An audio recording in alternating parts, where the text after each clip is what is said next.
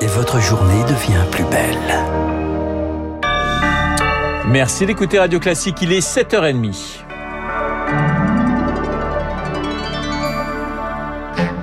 La matinale de Radio Classique avec Renaud Blanc.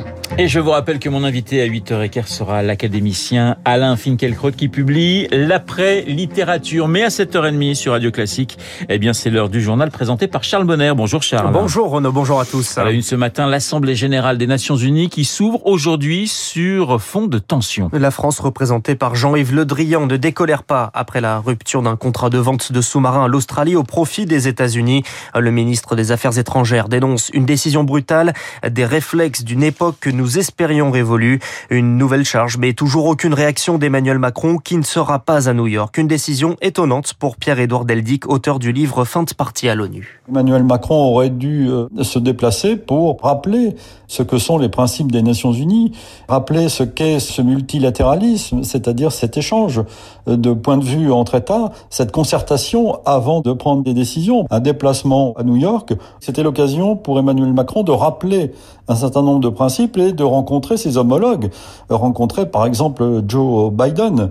C'est assez surprenant de voir que la France est représentée euh, par son ministre des Affaires étrangères, ce qui donne euh, à la France euh, dans cette Assemblée générale une moindre présence politique. Le journaliste Pierre-Édouard Deldic avec Marc Tédé. La France peut enfin compter sur le soutien unanime des Européens. Le président du Conseil, Charles Michel, dénonce notamment le manque de loyauté des États-Unis. Emmanuel Macron réunit de son côté un conseil de défense ce matin à l'Élysée. On entend donc la colère des Français contre les Américains. Pourtant, c'est bien l'Australie qui a annulé le contrat de sous-marin. Ces appareils ne répondent pas aux intérêts stratégiques du pays. Voilà pour la justification du Premier ministre australien Scott Morrison. Canberra voulait finalement des sous-marins marin à propulsion nucléaire, une technologie que la France avait pourtant proposée lors de la négociation du contrat. Mais depuis, ce qui a changé, c'est la géopolitique dans la région, Eric Kioch. L'amiral Jean-Louis Lausier est ex-commandant de sous-marins et expert en relations internationales. Pour lui, la préférence de l'Australie pour la propulsion nucléaire relève du simple bon sens. Le sous-marin nucléaire, ça vous permet de vous déployer loin, longtemps, en toute discrétion et rapidement. Mais ce seul argument ne justifie pas la position de Canberra, la France ayant proposé cette même technologie à l'Australie lors des négociations du désormais ex-contrat. Il faut y voir surtout une nécessité de se mettre sous le parapluie d'un allié puissant dans la région. Si les Australiens rechercher des garanties de sécurité, il est clair que l'allié américain est beaucoup plus puissant que l'allié français. Car là où les États-Unis déploient 60 navires dans le Pacifique, la France n'en possède que 7 et la Chine 360 bâtiments de guerre.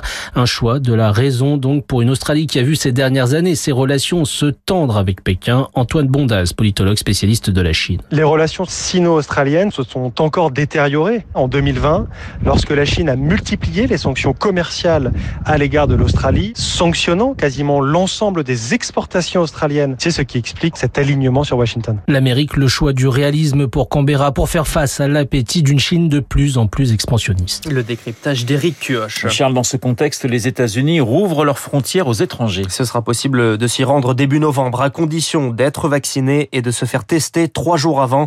Une décision dictée par la science selon la Maison Blanche alors que le Covid a, dû, a tué désormais euh, plus que la grippe espagnole aux États-Unis. Mais les Européens Européens réclamaient cette ouverture depuis des mois, tout comme les professionnels du tourisme, comme François Rial, le PDG de Voyageurs du Monde. C'est une excellente nouvelle. Les Français qui vont aux États-Unis, c'est plus d'un million de Français par an, dont une grande partie passe par des agences de voyage. Et pour Voyageurs du Monde, c'est facilement plus de 10 000 personnes par an. C'est notre première destination et de loin. Et donc, c'est excellent. On était déjà reparti, on va dire, à deux tiers d'activité de 2019. Avec ce signal, on pourrait retrouver des niveaux d'activité proches de ceux de 2019 mais c'est surtout que ça a une valeur de symbole. Ça va entraîner beaucoup, beaucoup d'autres pays à prendre la même décision. Des pays d'Asie en particulier, hein, qui sont les derniers qui sont vraiment fermés. Ça change tout.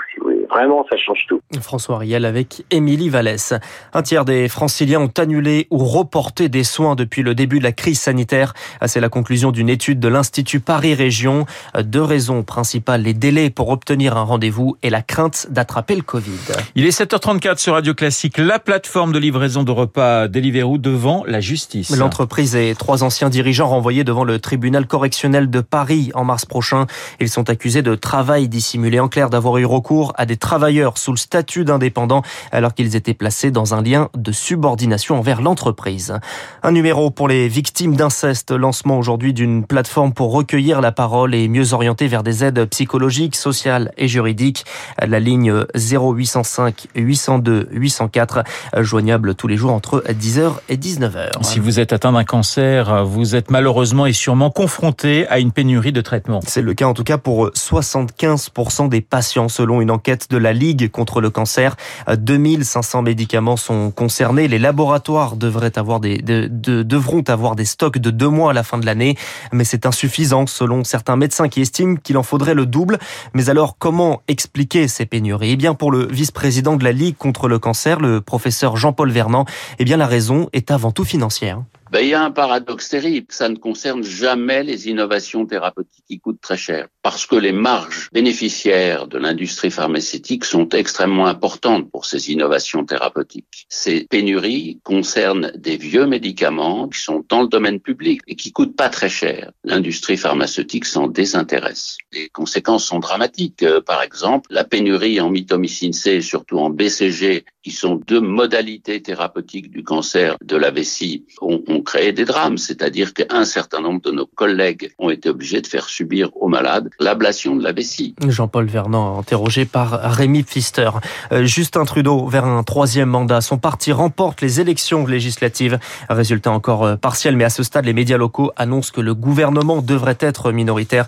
Euh, Justin Trudeau qui réagit à l'instant et qui promet un avenir meilleur au Canada, aux Canadiens. Alexandre Mazia est le chef de l'année, élu par ses pairs comme celui qui aura le mieux représenté la profession durant l'année 2021. Son restaurant AM à Marseille a décroché une troisième étoile au Michelin en début d'année. Merci Charles. Il est 7h37 sur Radio Classique, le journal de 7h30 présenté par euh, Charles Bonner que nous retrouvons euh, dans une heure. Dans un instant, les spécialistes, ils ont pour nom François Geffrier et David Doucan. On va parler de Jean Castex et on va également parler de la greenwashing. Vous ne savez pas ce que c'est? Eh bien, vous allez comprendre dans un instant avec